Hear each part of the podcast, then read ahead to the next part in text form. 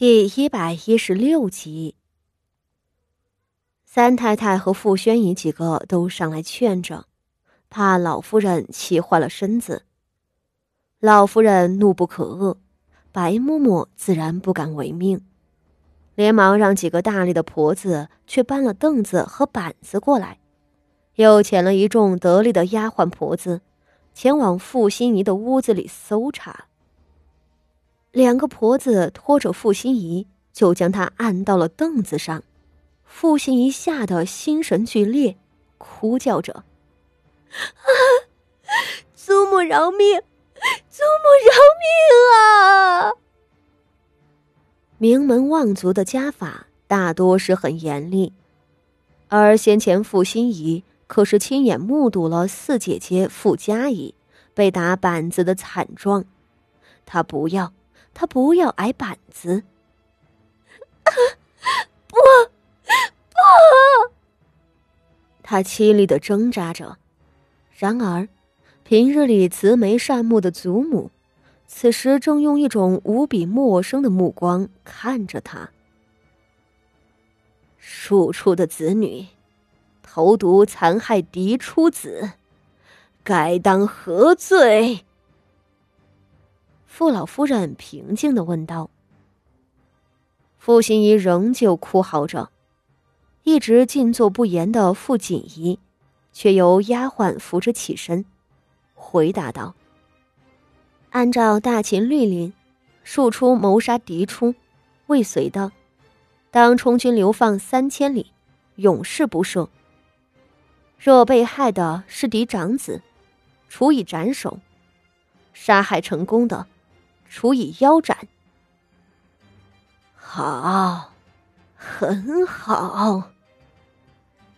傅老夫人直视着傅心怡，轻声道：“傅家不会将你送交官府斩首，这是看在血缘的份上，对你最后的恩赐。从今日起，你就不是我的孙女儿。”你也不必再唤祖母二字。动手，重重的打！板子狠狠的劈了下来，傅心怡发出一声惊天动地的惨嚎。第二下、第三下顺着落下来，傅心怡痛得挣扎哭嚎，她大喊着：“啊，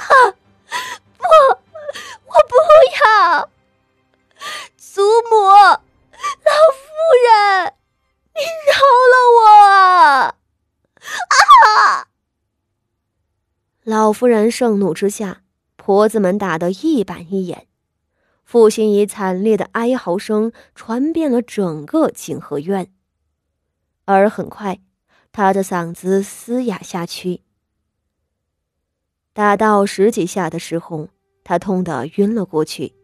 傅老夫人这才让婆子们停了下来，把她拖进柴房里，严加看管。傅老夫人冷声命道。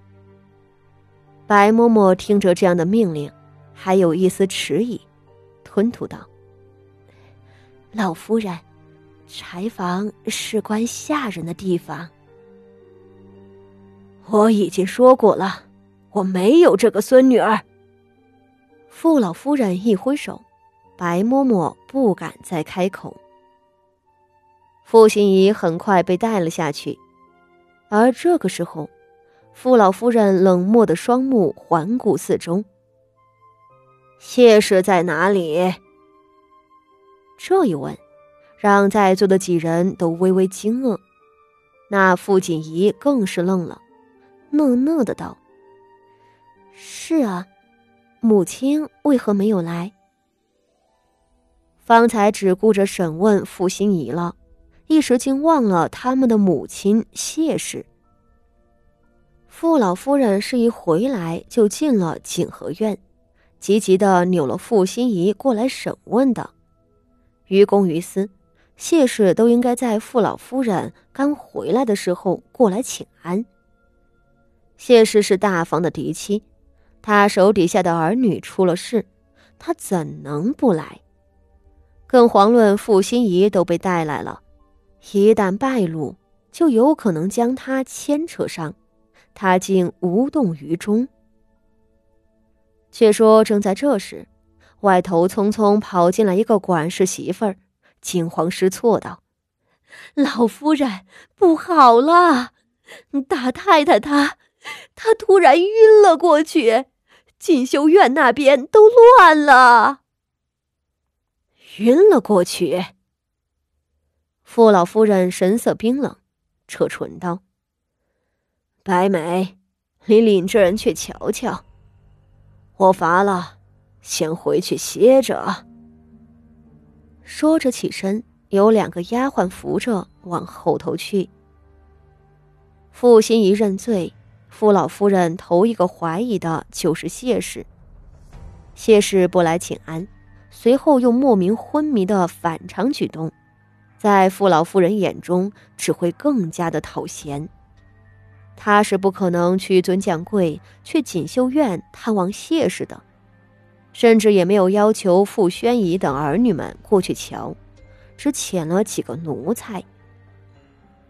白嬷嬷躬身领命，朝那抱心的管事媳妇儿道：“不过是晕了，又不是什么大事。”瞧你平日做事也算稳妥，这一点点小事反倒慌了神，没得惊扰了老夫人。冷冷的贬斥了几句，才领着几个得力的丫鬟往锦绣院那边去。留下来的傅宣仪和三太太几个面面相觑。母亲病了吗？傅宣仪挑一挑眉，看向三太太。三太太摇着团扇，嗤笑道：“谁知道呢？病了，我看是心病吧。”说罢，也扶着丫鬟往外走。傅宣仪用疑惑的神色看向傅锦仪：“八妹妹，母亲玩这一出，是个什么意思？”傅锦仪静坐不语。半晌，他突的站起来道：“我去一趟锦绣院。”锦绣院的确已经乱了。傅锦仪赶过去的时候，几个丫鬟正端着热水，慌张的进进出出。大管事张大勇家的急急喊着：“徐郎中呢？怎么还没有来？”